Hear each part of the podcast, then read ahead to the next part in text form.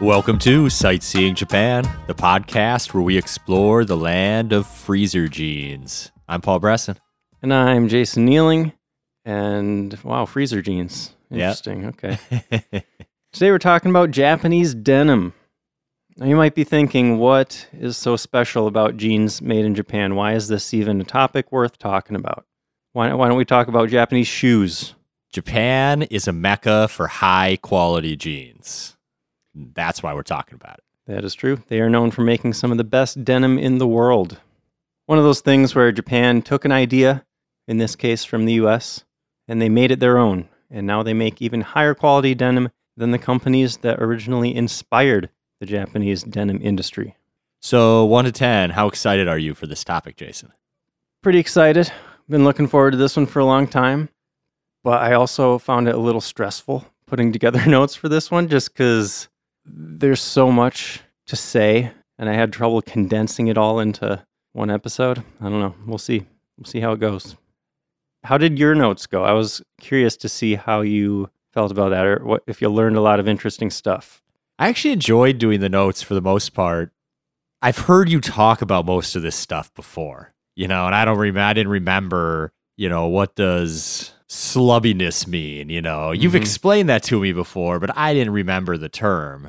Mhm. But now I know. And I'm like, oh, yeah, I've seen that before. That was kind of cool.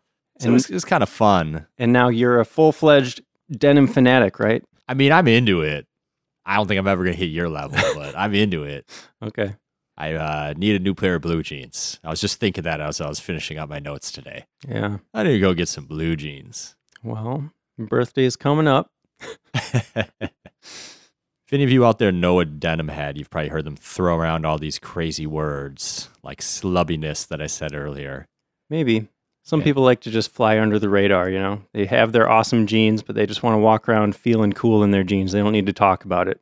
Well, today you can learn the secret language. You Yeah. walk up to someone wearing a full denim outfit, and you're like, "Oh, bro, I love the slubbiness there." They're gonna, just gonna be like, "Oh yeah, dude, look at it." They'll start showing you everything. Yeah. Probably. Yeah. So, you know, something that occurred to me in researching this, you know how we talked in previous episodes about a bunch of different stuff where Japan tries to like hold on to these traditional crafts, the old way of doing things, just because there's cultural value there? Yeah. like we talked about it with sword making or wood joinery, that kind of thing. And it occurred to me in this episode, you could argue that in this case, Japan helped preserve American heritage by reviving this craft of making denim the old way, while America went in the direction of like mass production, outsourcing this stuff to like poor countries where, where they can make denim as cheaply as possible. I would say that's absolutely correct. That's exactly the impression that I got. And that the Japanese, going back to the roots of denim making, that inspired American companies to start doing the same thing Mm-hmm. and going back to their roots. Yeah, there's a lot of like back and forth between the US and Japan with jeans and manufacturing methods and stuff. It's kind of cool how they feed off of each other a little bit. Well, should we talk about the history of denim then? Yes, we should. And you know, before we get into the history of denim in Japan specifically, we should probably start with the history of denim in general, right? Yeah, think so. So you might think of denim as an American thing. Nothing as American as blue jeans and apple pie, right? Yep. Is that a thing people say? That sounds like it could be. But the word denim actually comes from French. Serge de Nîmes means fabric from Nîmes, which is a place in France where denim was first made, Supposedly. supposedly. Yeah, there doesn't seem to be like super hard evidence, but that's everyone's best guess as far as I understood it. That's the legend. Yeah. And, you know, it's got the name, so why not? But we all know it is an American thing. So blue jeans are an American thing. Yeah, but denim came to America before blue jeans did. You know, originally it was just the fabric, right? And that became popular in the US during the 1800s when there was a gold rush going on. So people needed really rugged, durable clothes for mining gold, and denim fit the bill. So they have this really sturdy fabric, and that's all cool. But what happens if your seams fail? There's no point in having really rugged fabric if your seams can't hold up to the rigors of mining, right? Right. So, to solve that problem, in 1873, a guy named Jacob W. Davis, a tailor from Nevada, teamed up with Levi Strauss, whose name you may recognize, to make the first rivet reinforced denim pants. That you could consider the ancestor of modern blue jeans. Yeah, that's when it seemingly becomes what we know today as a blue jean. You'd look at it and go, oh, that's a pair of jeans. Yep. So over the years, they tried different variations on this garment, experimenting with different numbers of pockets, that sort of thing. But by 1901, Levi Strauss was selling a five pocket garment that eventually became the template for blue jeans around the world. So you got the two front pockets, two back pockets, and then what we now call a coin pocket was originally a watch pocket, actually, because people were carrying pocket watches back then. Interesting. Didn't know that. Mm-hmm. And like you said, these were work jeans. So people weren't buying these for fashion. They were looking for something that would last long and be comfortable while they were working. Mm-hmm. Durability was probably number one for the longest time what people were looking for in their jeans. Totally. Denim became widely popular in the 1930s when Hollywood was making a bunch of cowboy movies. Actors were wearing jeans. This is the point where it started turning into more of a fashion thing. People see these figures and they're like, those are cool dudes. I want to be like them. Yeah. And fun fact is, guess cowboys didn't wear jeans. It's just Hollywood that that's, made that that's a, a, made up Hollywood thing. Because Hmm. jeans were on the West Coast, just getting popular for miners when all the Wild West stuff was taking place in the Midwestern states. So I don't, they didn't wear. I don't think they wore blue jeans. Hmm. They wore some sort of trousers or something. Yeah. Cool. But Hol- Hollywood's got that cowboy look. Interesting. Yeah. So during World War II, many Americans started working in factories to start pumping out the products of war, and they wore blue jeans. So it became more and more popular, and people just kept wearing them after the war was over. This was also the time when soldiers started introducing jeans to the rest of the world. So they would wear them while they were on leave. People around the world started seeing these blue jeans, like, oh, that's an interesting piece of clothing. So this would have been the, the first time denim was introduced to Japan. Then in the 1950s, jeans started to take on an air of rebellion, appearing in movies like The Wild One on Marlon Brando and in Rebel Without a Cause on James Dean. So it was in this time period when young people in Japan really started to get interested in denim and American culture in general. That's kind of interesting. Like, I feel like that's not usually how it goes when uh, you have a foreign force occupying a country. That country doesn't usually be like, oh, these occupying forces are really cool. I want to look like them. What's up with that? Well, it was a counterculture. So maybe that's how it has something to do. The main culture didn't like it, but the youths rebelling went to it because it shocked people or offended them. It's an interesting idea. Yeah, so anyway, people were seeing the soldiers and the movie stars, started to think that jeans were pretty cool, started to want to emulate that American style. So in Japan, some entrepreneurs saw this demand growing for blue jeans, and they thought, hey, I can make some money by importing jeans from the US and sell those for a lot of money. But even though people started doing this, Japan still just couldn't get enough of those jeans. There was too much demand. So they started making jeans themselves. And this is where the denim industry in Japan was born in the mid 1960s. So most of the jean production was concentrated in Kojima, which is a town in Okayama Prefecture. And it kind of made sense that this would be the place for the industry to be centralized because they had been making textiles there for a long time. It was a pretty easy transition into denim specifically. But at first, at the very beginning, they weren't producing their own denim. They would buy denim from America and then they would cut that up and assemble it into jeans. It wasn't until 1972 when Kurabo Mills managed to produce their own denim, and that denim was used to make the M series jeans. You hear about the M series, Paul? The OG jeans in Japan. Yeah. So these were produced by one of the first Japanese denim companies, Big John. And yeah, they were the first jeans produced entirely in Japan. They made the fabric and they turned that fabric into jeans. That's a nice milestone. Mm-hmm. And, you know, you might have noticed that name, Big John. That doesn't sound Japanese, right? Right. Because, I mean, clearly it's inspired by American culture, and a lot of those original denim brands had names that don't sound Japanese at all. They wanted their customers to think this is like an American thing when they saw their products on the shelves. Makes sense. That's what was cool at the time. Yep. So from there, things really started to take off. The first brands that popped up basically tried to make Levi's clones. They saw these Levi's coming in from the US. They wanted to faithfully reproduce those, basically. But over time, brands started to experiment and see how they could tweak things. And this is where you start to see jeans with more of a Japanese flavor to them. I think it's important to note that up until the 1970s, mostly all denim was sold as raw denim. And we'll talk shortly about what, what exactly raw denim is. Mm-hmm. But in the 70s and 80s, the jean brands in America started stonewashing and distressing their jeans, basically make them softer and more easily wearable right away. So someone could just put on a pair of jeans and boom, they're comfortable uh, right away from day one. Mm-hmm. And a lot of Japanese enthusiasts became disillusioned with the American manufacturers at this change.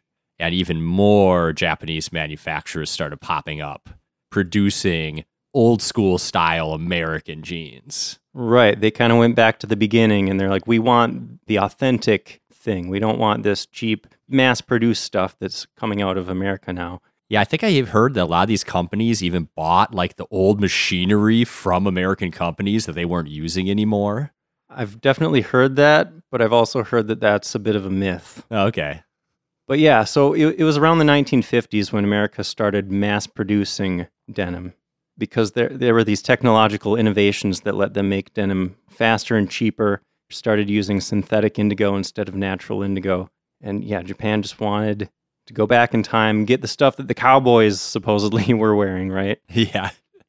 So in Osaka specifically, actually, there were these five companies, which are now known as the Osaka Five, that adopted these vintage weaving methods. And they really accelerated the denim renaissance in Japan and inspired other companies to move in the same direction. You know, they're like, we're not going to do this whole mass produced thing like the US. We're going to try to make really high quality, interesting artisan jeans, you could say. Yeah, I think that's a good description. I've heard them described as reverse engineered jeans, Yeah, going back in time and trying to redo how it was done totally. and then make improvements even. Yeah. So yeah, Japanese denim I feel like it wouldn't be what it is today if it weren't for those five companies that really dug into this idea.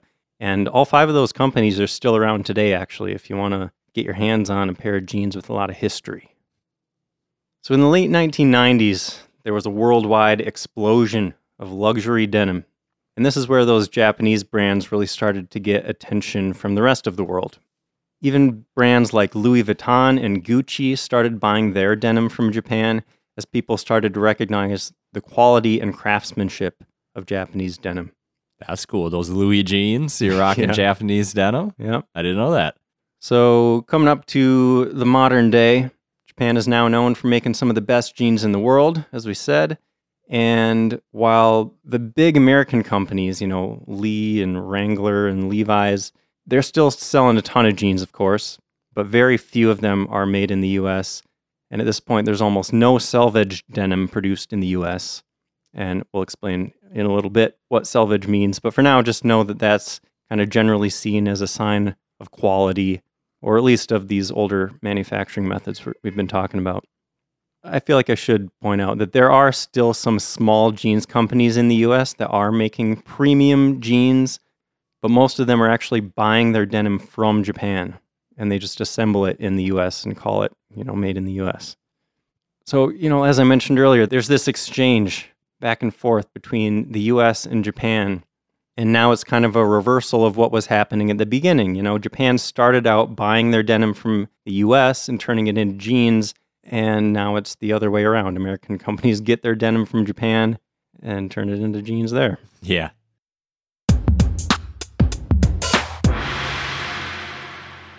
All right, Jason, I think we need to talk about raw denim. Yes, I think we do. This is probably the most popular type of Japanese denim in the rest of the world. Yeah, seems like that to me. So, what is raw denim? What makes it raw? Raw denim is a denim fabric that hasn't been washed after it was dyed. Right. So, it's not processed. You don't have all this artificial fading and stuff. If you go to the store and look at jeans in the US, you look at some Levi's or something, most of them are pretty soft. And a lot of times you'll see like artificial distressing on them, right? You see some fading going on already. Maybe there are even some tears and fraying. They're made to look like they've been worn, right? Yeah. Because people like the look of worn denim. Jeans just look cool when they've been beaten up a bit. And raw denim is the opposite of that. The denim is woven, cut, turned into jeans, and that's it. You buy it just like that coming out of the factory. They don't spend extra time shredding them up or washing them a bunch of times to make them all soft. They're a blank slate. I've heard it described as denim in its purest form. Absolutely. That is a great way to put it. So, personally, this is the first thing that attracted me to raw denim because I, it, it kind of bugged me when I was trying to buy some jeans and they all have these like little white stripes kind of painted on the thighs. I'm like, what is that? You know? Most of the time, they don't even look real at all. Like, it's very clear that they're just put there to, to be like a little fashiony thing. And they don't line up with where you, the jeans actually crease when they're when you're wearing them. Exactly. And it seemed just so hard to find some jeans that didn't have that stuff. I'm like, just give me some normal jeans, you know? And then I heard about raw denim, which is exactly what that is. And yeah, that was the beginning of the end for me. Yeah.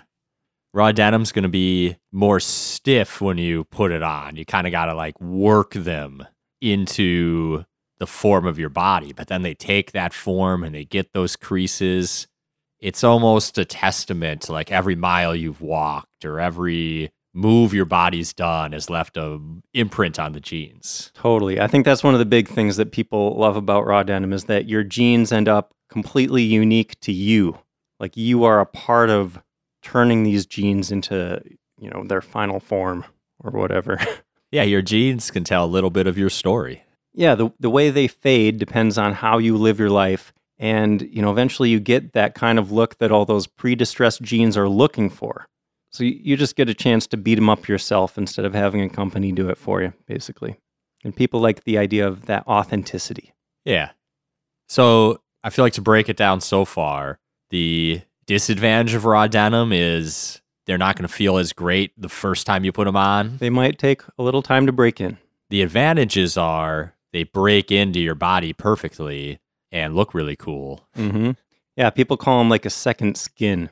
Like they just formed your body. Yeah, there's other advantages too, such as using less water. hmm When they wash and treat these jeans to break them in, it takes a lot of water that you save buying raw denim. Um, they also use less chemicals in the manufacture process, which is good for the environment and good for workers that have to work with them. Yeah, a lot of people like raw denim because it's arguably more ethical. You may be aware of some of the ethical concerns around the garment industry as a whole. You know, a lot of companies outsource labor to the poor parts of the world, and workers work ridiculous hours in unsafe conditions. And with jeans specifically, with all that distressing that a lot of companies do, that can be really bad for the people that do that. Uh, you might have heard of sandblasting, which they use to really quickly fade denim. When they do that, it fills the air with silica dust that can get into the workers' lungs, which is really bad news. Yeah, that sounds awful. And uh, like Paul said, other types of distressing use huge amounts of water. Uh, but with Japanese raw denim, you know, it's made in Japan where the workers are paid a living wage and it's safer, of course, since there's not that artificial distressing going on. Yeah. Uh, another thing that people like about raw denim is the quality.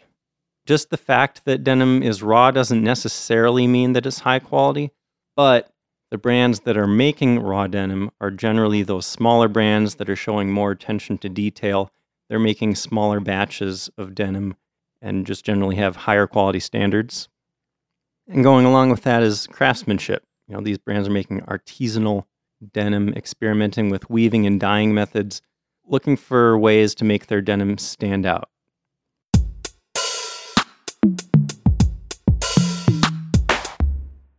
All right, so let's talk about the characteristics of Japanese denim, all those little things that make it so special. All right. I feel like we should start with weaving. I think that's a good place to start. Should we talk about different types of looms briefly? Yeah, I think we should. Try to keep it brief. I don't know. I, I could talk for a long time about looms. I can keep it brief because I don't know that much. okay. Basically, what I understand is that most denim today in the world is made on what are called shuttleless looms. Those newer looms are also known as projectile looms. Okay. Uh, and Japanese denim is generally made on traditional shuttle looms, Yep. which actually has a little shuttle, I guess you call it, going back and forth across the fabric, weaving it in. Whereas the projectile looms, it's like shooting the fabric across somehow. Pretty much, yeah. So if I can back up just a little bit and talk about how looms are kind of set up. I don't know, is that common knowledge? Like how what a loom looks like? I feel like I learned about that in school at some point. I mean, I feel like I saw pictures of like Industrial Revolution England starting to like weave weave stuff. Yeah. So I'll start with the shuttle loom. With this kind, you basically have vertical yarns. These are the blue ones, right? The ones that have been dyed indigo. Those are called the warp. And those are going to be all stretched out in rows. And then the white yarn, the weft, you know, if you look at the inside of a pair of jeans, they're mostly white, right? What you're seeing there is the weft. That's the yarn that goes left and right, kind of across the blue ones. And yeah, like Paul, you said, there's a shuttle that has that weft kind of wrapped around it, and it goes back and forth, back and forth across the loom. So that's how jeans used to be made in the US. But in the 1950s, almost all the denim mills in the US switched over to these projectile looms because that lets them produce denim much faster. The weft, instead of being shuttled back and forth, it is shot from one side to the other uh, with a projectile. That's where it gets that name. So these projectile looms don't make inherently lower quality denim than shuttle looms, but the reason people like those shuttle looms is that idea of authenticity. And it's just kind of a sign that the company is more focused on quality rather than quantity. So in Japan, the high end denim companies are making small batches of denim on these shuttle looms, and they can tweak those looms in all sorts of ways to make different kinds of denim with different characteristics. Yeah, different weights, different tension. So there's just a lot more room for experimentation and uh, making something that no one's ever seen before. Another important thing to know about shuttle looms is that they create something called selvage. Yes, which apparently comes from the word self edge and somehow just got cut down to selvage over the years. Mm-hmm. It's where the shuttle reaches the end of the fabric and turns around. It creates fabric that's woven all the way to the end, basically, with no fraying ends on it, right? Right. The weft wraps around the edge of the warp. So you, yeah, there's no loose thread there. It's all just kind of held together. But with those projectile looms, you just have frayed edges. So you got to do something about that. So if you're wearing jeans right now, or if you have a pair of jeans in the closet, go check those out. Flip up the outside of the hem at your ankle, and you'll probably see stitching around the edge of the fabric that's there to keep it from fraying. But if you're wearing selvage denim, you won't see that stitching because it just has that naturally sealed edge that's not going to fray anyway. And a lot of denim companies will actually use different colors on the edges of the denim to create a little colored band known as a selvage ID. And different brands will use different colors to kind of have like a little signature on there so you can recognize, oh, this this is from this brand because I can see that selvage ID. Yeah, I heard that there's some brands that even are using metallic threads for that to make Mhm. themselves stand out a little more. Yeah, Samurai actually. There's a jeans company called Samurai, and they use silver thread in that selvage as uh, it's supposed to symbolize the samurai sword. That's pretty cool. Yeah. Um, there's another brand called Pure Blue Japan that uses a light blue selvage line.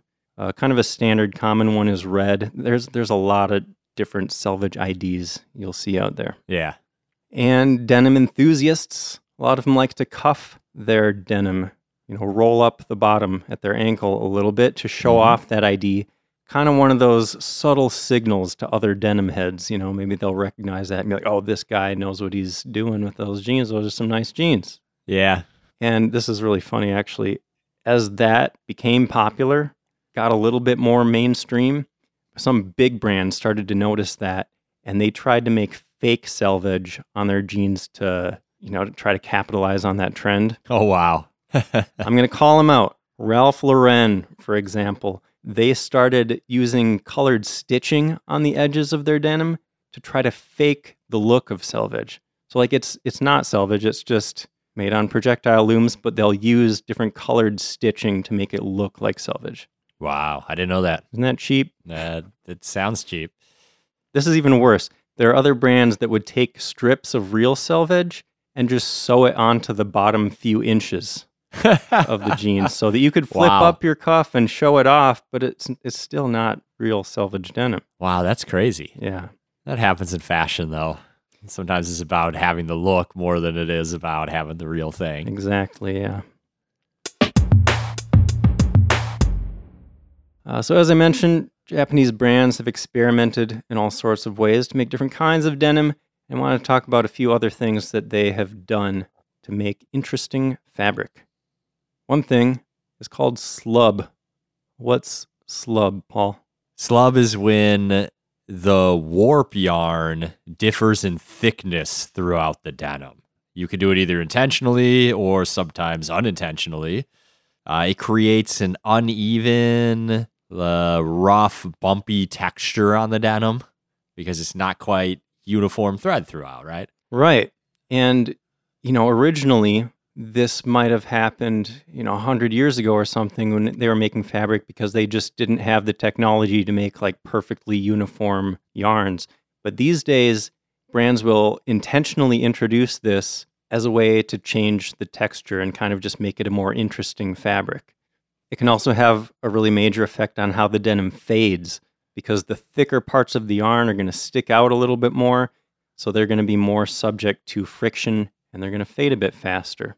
That's interesting. Yeah, there's actually a phenomenon known as vertical falling where those slubby, the thicker parts of the yarns that are sticking out a little bit more, as they fade more, you get like these vertical white lines that almost look like rain falling. Okay. That's Kind kind of of a cool. cool effect. There are some brands especially known for the slubbiness of their jeans. Yes. I heard Oni and Samurai are kind of known for that. Yeah, I mentioned Oni in uh, another episode not too long ago, and I couldn't remember what their thing was. Like, I was like, is it rough like a demon, something like that? It's slubby like a demon. That was their Okay. that was their slogan. Slubby like a demon. I like that. yeah. Uh, another somewhat related concept is called NEP. You read about NEP, Paul? Yeah, so nep is one of those things where you showed me before and it looks cool, but I didn't remember the term or it didn't mean anything to me at the time. Mhm. Uh, nep is where there's entangled fibers within the denim that can create kind of a snowy look on the fabric. Yeah, they're just like these little white tufts kind of poking out. And it can look really cool. I remember seeing there's this one brand that made, like, they intentionally tried to make the neppiest denim they possibly could. And it really looks like if you just took a pair of really dark denim and threw it outside on a snowy day, like during a snowstorm, and there's just snow all over it. It looks really cool. It just adds more to the look. It's just one more layer of things you can do to play around with how the jeans end up looking. Exactly. Another thing that can change the feel of denim is the type of cotton used.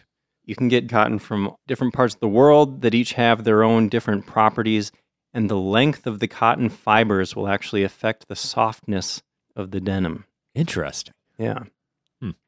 We should talk about the weight too, because this is one thing where I kind of understood where small weight means thinner jeans and higher weight means thicker jeans, but I didn't know what it, what it was coming from.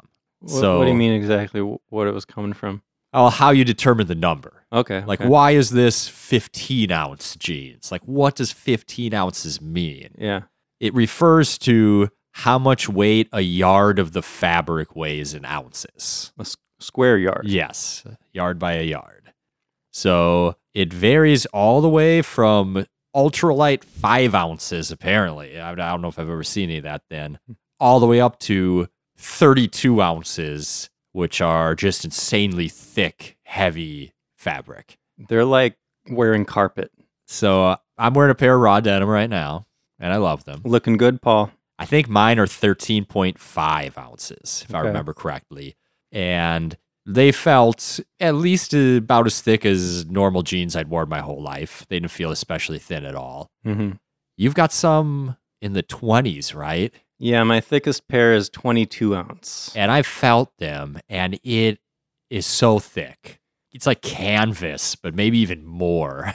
Yeah, I love them. Those are some of my favorite jeans. I can't imagine 32. I know. And actually, the brand that originally, the first brand to make 32 ounce jeans, they're trying to go further. Oh, wow. Uh, last I heard, they were trying to make a 40 ounce pair. And I've been I've been keeping an eye out, waiting for those to come on the market, and I haven't heard anything lately. So I don't know what the status is on those at this point. So 32 ounces. Ounces is a weird weight form. It's two pounds. Yeah. So one yard by one yard was about three feet by three feet of fabric. Uh-huh. Weighs two pounds. That's a lot for fabric. Yeah. I remember seeing a picture of like three pairs of 32 ounce denim stacked, just like folded and sitting there on a table compared to like 10 ounce denim. Yeah. And it's like six times taller, you know, because it's, it's just Wow. really thick. 12 to 15 is like the average or the normal, I think. Yeah. I feel like the stuff that you normally find in the US in any random store, it might be even a little bit lighter, like closer to 10. Okay. Yeah, I love the heavyweight denim because, you know, as you wear them and those creases form, the creases are like really set in that denim. Like they're not going anywhere when you wash them or anything. So you get much more like high contrast fading. It just looks really cool, in my opinion. I want a pair. I got to find uh, some vegan ones that are that thick. Yeah. Uh, my options are a little bit limited because most jeans put a leather patch on their jeans. hmm which I'd rather not purchase. But there are some nice brands out there that don't do that. I just got to find one that makes those really thick ones. Something Yeah. in the twen- low 20s, I think would be good. 32, I don't know. That might be too much. Yeah. If those 40 ounce ones come out, I'm going to, I might just have to get them just for the novelty, you know, just to see what it's like to wear those. Yeah, you could let me know how comfortable they are. yeah. Uh, one last thing I wanted to mention in this section is stretch denim. That is a thing, even in the raw denim world. Uh, some brands make stretchy denim by adding elastane, so that makes the jeans a little more comfortable, a little you know less break-in time. But some jeans purists won't buy anything that's not 100% cotton. Part of that authenticity thing, you know, jeans originally were just all cotton. so let's talk about fading. Very important. Fading is the difference in color between new denim and worn denim, to make it really basic. Yep. And I wanted to talk a little bit about why jeans fade. Why do jeans fade? Well, I'll tell you. So, those cotton yarns that you're using to make denim start out as white, of course, and then they are dyed with indigo. But the indigo, when they're dyeing the cotton, doesn't penetrate all the way to the center of the yarn.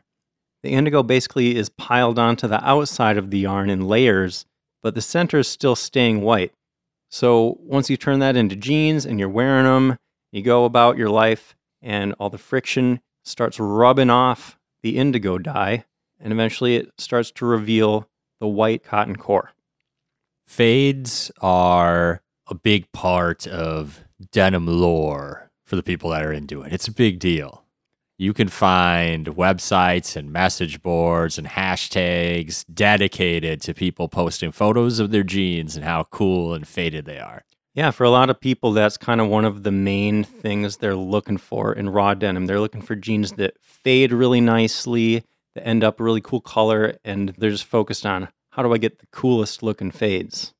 And, you know, specifically when we're talking about Japanese denim, there's kind of an interesting thing going on there because jeans may have been new to Japan when they came over, but indigo as a dye was not new to Japan at all. Japan had been using indigo to dye clothing as far back as the 7th century. Oh, wow. Yeah, so they knew what they were doing. So there are brands in Japan that still hand dye the yarn instead of using machines, and there are brands that still use natural indigo. So almost all of the jeans in the world these days are made with synthetic indigo. You know, you can create this indigo dye in a lab, and synthetic indigo is chemically identical to natural indigo that you get from the indigo plant.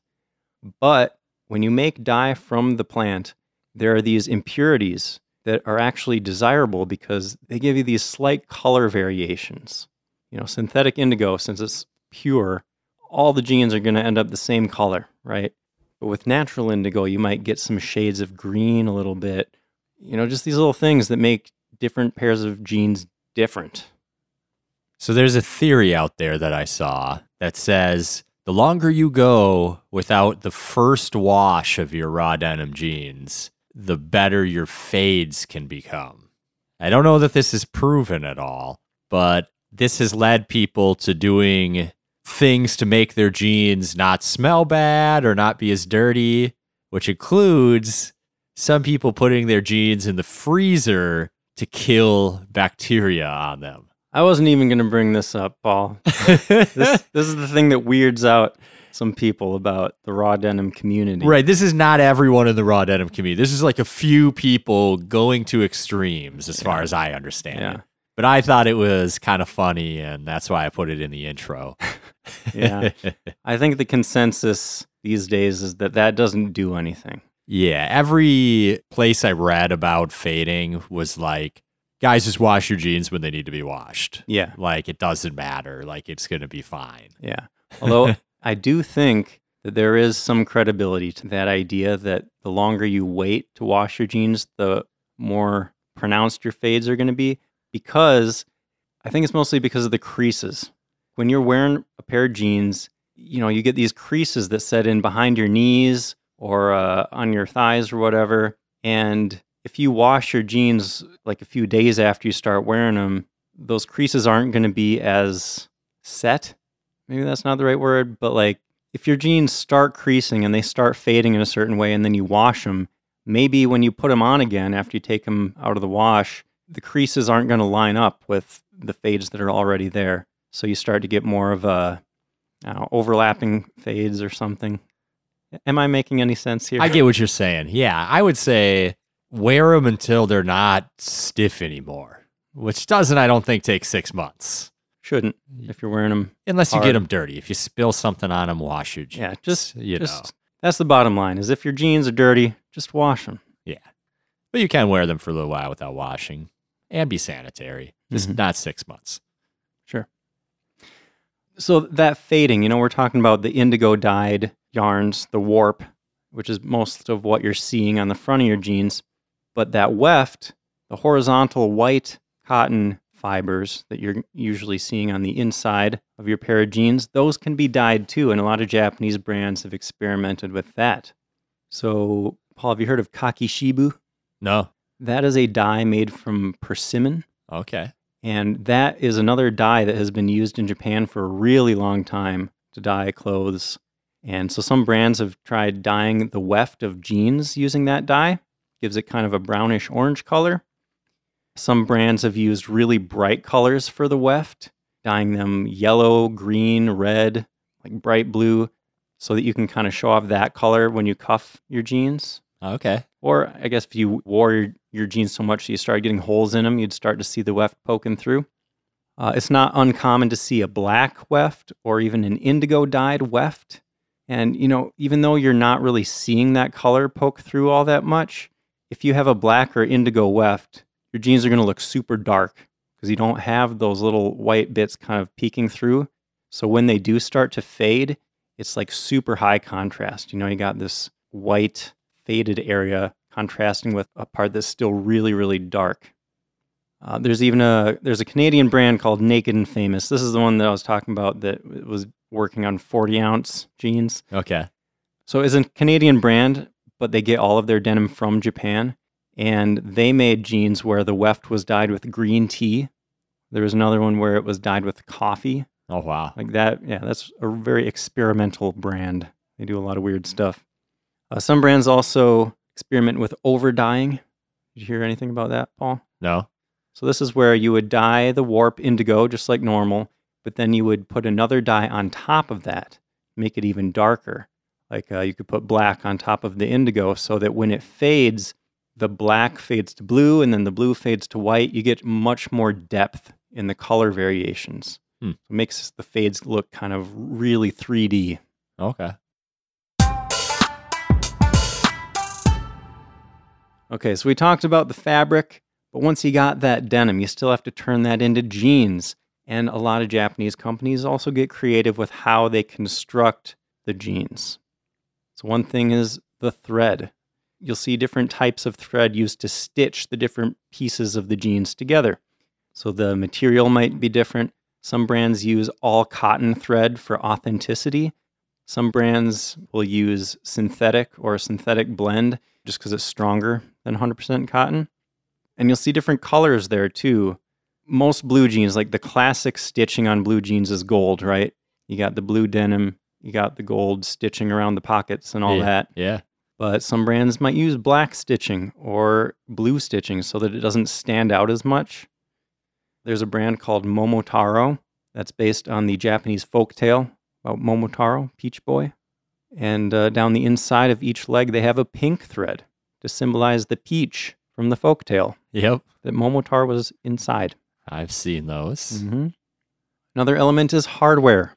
This refers to all the metal pieces on your jeans. You got those buttons on the front on the fly, you got rivets holding the jeans together.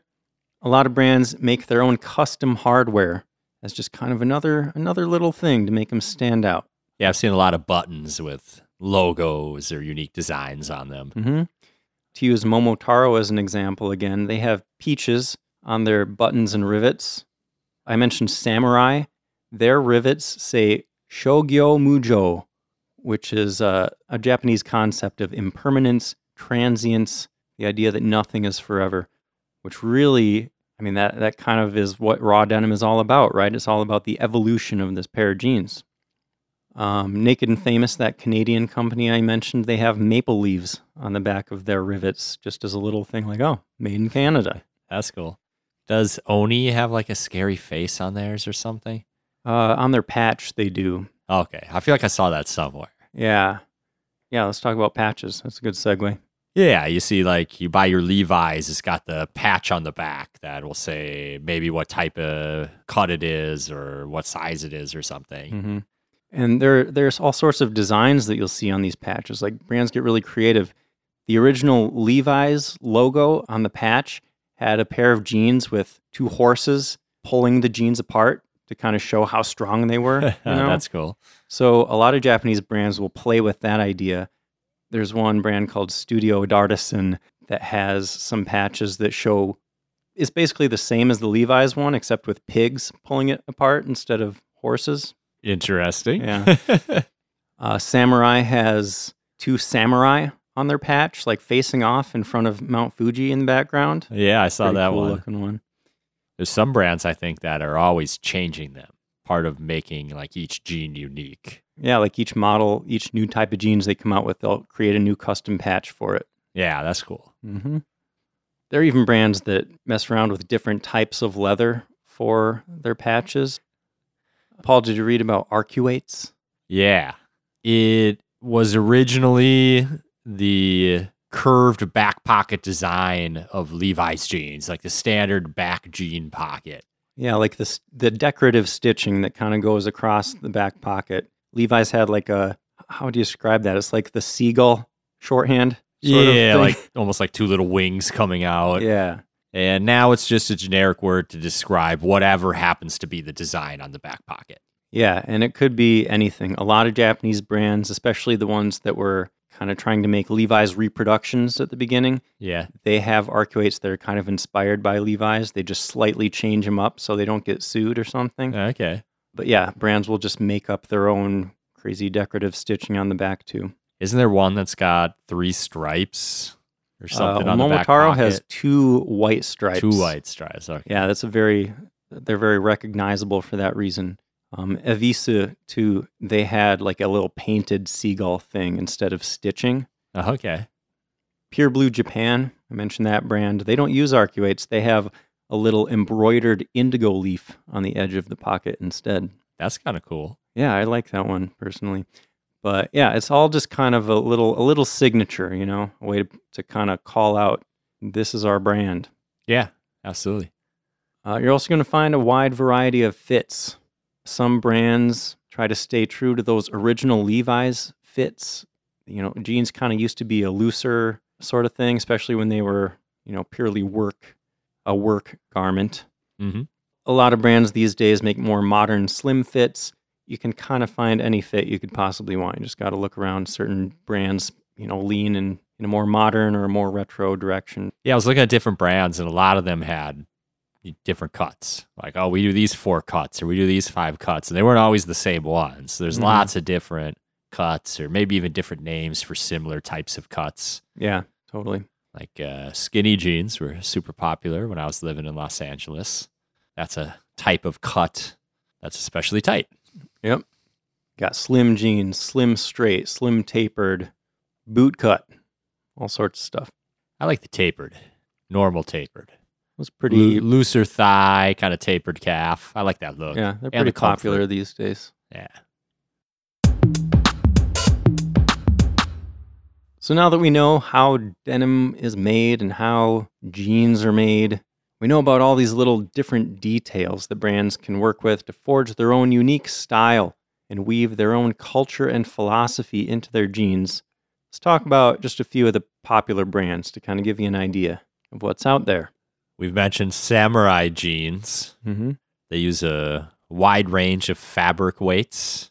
Their core offering is a 19 ounce raw denim I saw that's got that silver selvage ID you mentioned earlier, representing the samurai sword. Yeah, that's kind of their their theme is the idea of the samurai. You know, I mentioned they have the samurai and the patch.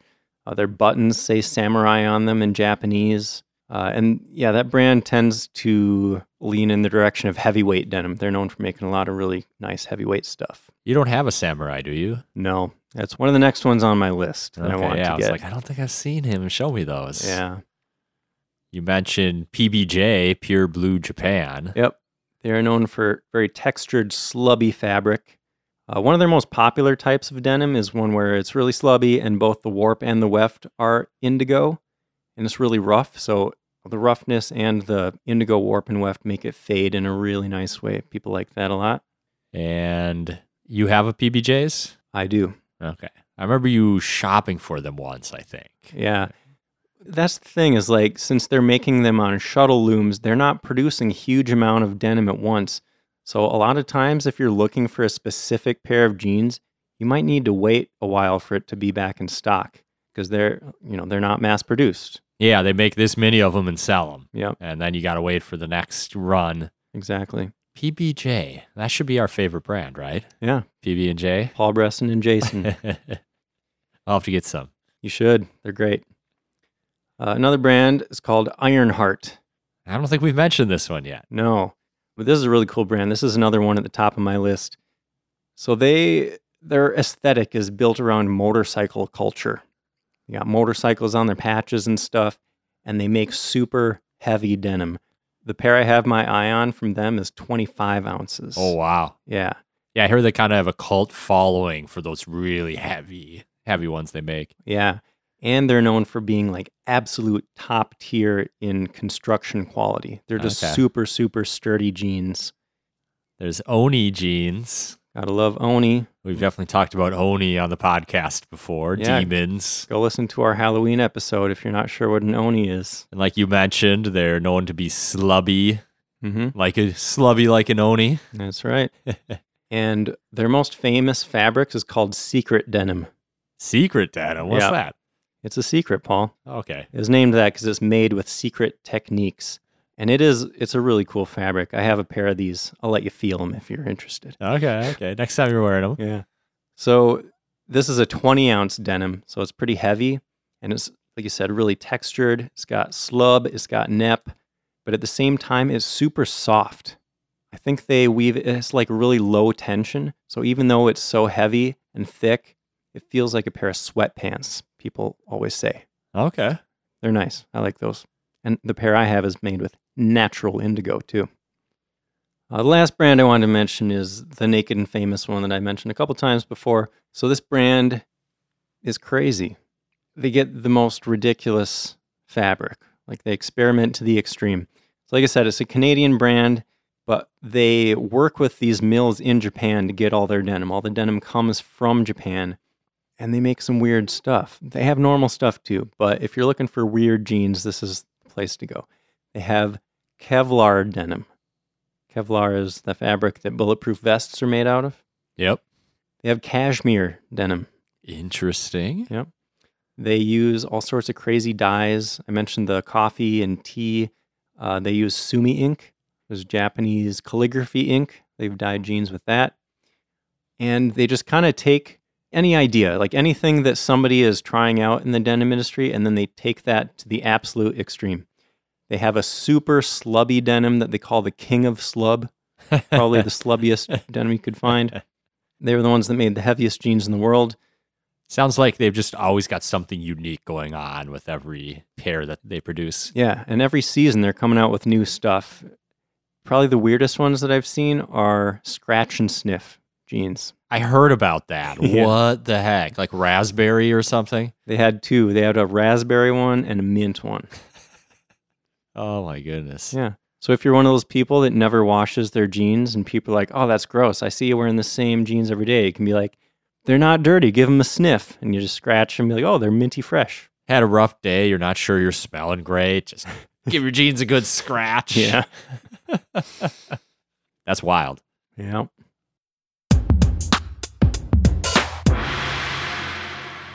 So now you know how awesome Japanese denim is, and you probably want to get a pair, right? If you've been paying attention. So Hopefully. let's talk about the cost and uh, if it's worth it or not, right? So, from what I've seen, the cost is often at least $150 plus for a pair. I saw it can go up to $2,000, but those seem to be like hand woven denim. Like everything was handmade without much machinery at all, right? The ones you're talking about are from Momotaro, and yeah, they're they're not even made on a shuttle loom. They're made on- a hand, or I don't, I don't know what the name for it is, but there's nothing electronic about the loom. Like this is handmade denim. It takes a very long time to make. That's why they charge two thousand dollars for it. But let me back up a little bit because I don't want to scare people off here. Well, yeah, You- we'll, we'll explain. You don't need to spend a ton of money if you want Japanese raw denim. Okay, there's a wide range. There's affordable options for $100 or less out there. Yes. for a nice pair of Japanese raw denim. Yeah, if you're trying not to spend too much, you can find Japanese denim at the Gap if you want to, or Uniqlo. You might be able to find some stuff at your local mall for 40 bucks or so. It's not impossible to find inexpensive Japanese raw denim. Yeah. If you're buying directly from all these companies that we've mentioned that are making this super high quality stuff, that's where you're looking more in like the 150 to three, four hundred dollar range, something like that, depending on exactly which ones you get. Yeah. But there's some things to keep in mind here. One is that most people get 500 to a 1,000 wears out of one pair of these jeans. So that's money well spent if you get your full wears out of it. You can wear these jeans almost every day for a couple years, probably. Yeah, and for a lot of people that are really into raw denim, that's like the only pants they wear, you know. So, yeah, if you're spending 150, 200 bucks for a pair of jeans that's going to last you a really long time and you know, people kind of form a connection with their jeans, you know. like we we talked about the second skin idea, it's like a a constant companion through your life, right? Yeah. and that's you know i feel like the, the the higher priced denim it really only makes sense if you're interested in like the craftsmanship the history maybe the ethical consumption part you just like the idea of having something that's made by people that really care about the craft those are the people that are spending that much Yeah. And if you really think about it, if you're going to Old Navy or Ross and buying some khakis for 20, 30 bucks, they're definitely not going to last you a year of wearing them every day. You're going to go through multiple pairs of jeans uh, or whatever pants in that time, and the price becomes not not as much different as you might think it would be when you look at the price tag. Don't even get me started on Old Navy, man. I bought so many clothes from there that literally, like, I washed them once and there's a hole in in the fabric. Like, how does how do you make clothes that are that? That's how you made? get that's how you get pants for 20 bucks. Yeah, yeah. So yeah, raw denim, you know, it's generally higher quality, probably more durable. you get the full life of the fabric because it hasn't been washed 20 times before you get it or sand blasted or any of that stuff. It Mhm. can only help them last longer. Yeah. It is still hard to make an argument that it's actually more economical to buy raw denim because Yeah. even if you do get a $200 pair of jeans is probably not going to last longer than like four $50 pairs. right. But, you know, like I said, there's all that other stuff that goes into the jeans that makes them special. Yeah, they're really nice. They're really nice and they'll last a while, which makes it, I think, worth it if you can fit it into your budget, of course. Totally. Or you could just collect a bunch of them and not even wear them and just enjoy them, whatever. You know, this, it, there really is a rabbit hole. If you start getting into raw denim, it is easy to just buy a bunch of jeans that you think are really cool, and then you just don't have enough legs wear them all. Yeah, there's not enough, not enough days to break them all in. Yeah. It's a problem for a lot of people.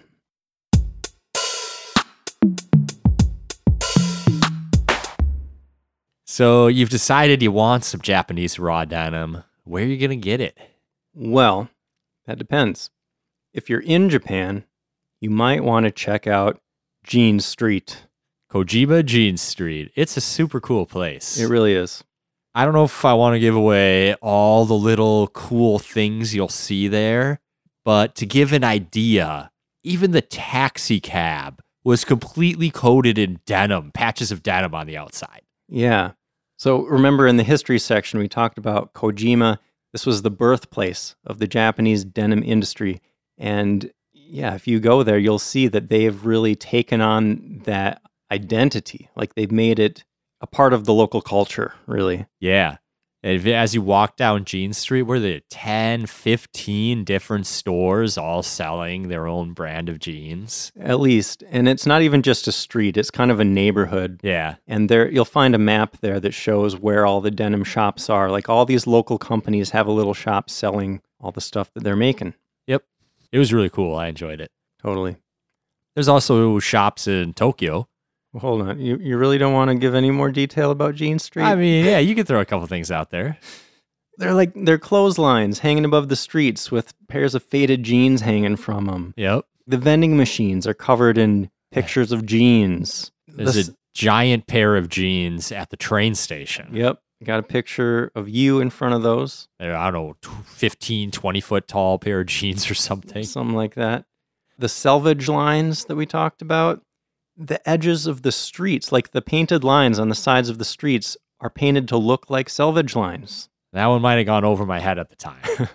Yeah, I mean, there's just, you see denim references everywhere you look. There's a, there was a lot of cool stuff to Yeah. buy too in those stores. Yeah.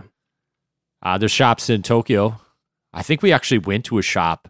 Was the day before or the day after? We were we were in a mall because it was raining or something, or we were looking for food, and we came across a store selling some of the oh, brands. Oh yeah. It was in uh, in Yokohama. We were just at a mall, and some guy, I think I was checking out some Momotaros, and he's like, "Oh, these are made in Japan," and I'm like, "I know, dude. I know." yeah, you guys broed out for a few minutes, you know, Yeah. about uh, all the cool stuff on those jeans. yeah, we had a little little jeans conversation. Yeah, he was a friendly guy. Yeah. Yeah, in Tokyo, there, there are a bunch of shops. Uh, Pure Blue Japan has a shop in Harajuku. The Flathead, another brand we haven't mentioned, but they have a shop near there. Momotaro has a shop at Omotesando. Next to Ueno Station, there's a shopping area called Ameya Yokocho, and there are shops there like Hinoya and Amerikaya that sell a bunch of different brands of Japanese denim. If you're not in Japan and you still want to get your hands on some Japanese denim, You're out of luck.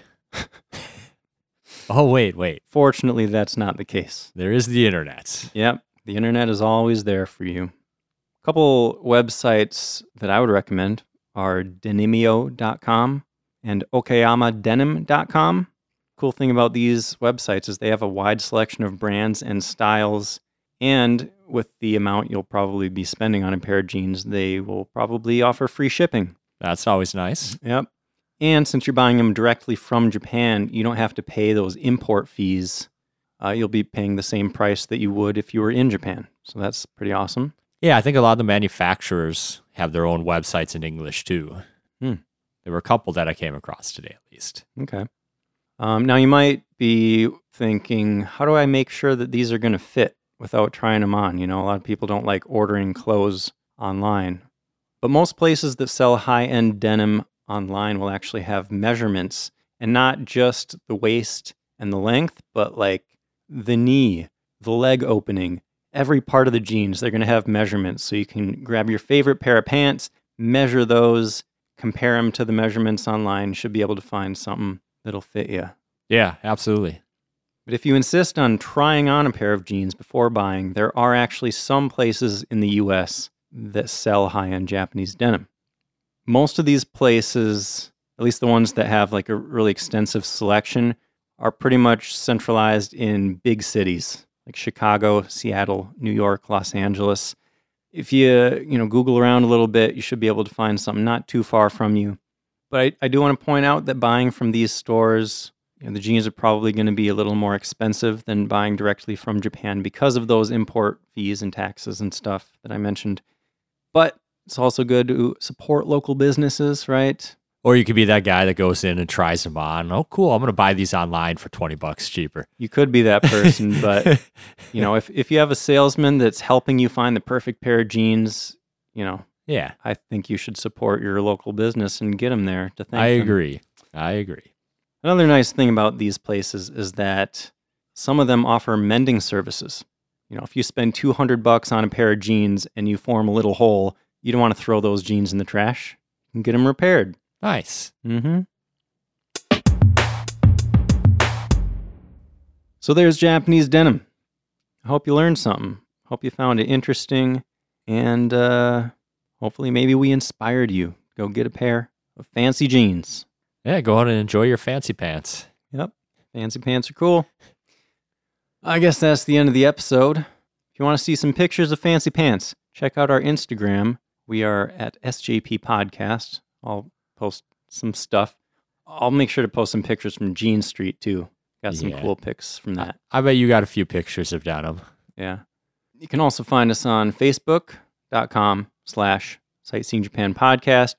If you want to send us an email, you can send it to feedback at sightseeingjapanpodcast.com. Paul, what are we talking about next time? On the next episode, we're going to talk about Valentine's Day in Japan and its related holiday called White Day. Weird. What's up with White Day? You're about to find out on the next episode. All right, sounds fun. Thanks for listening. See you next time.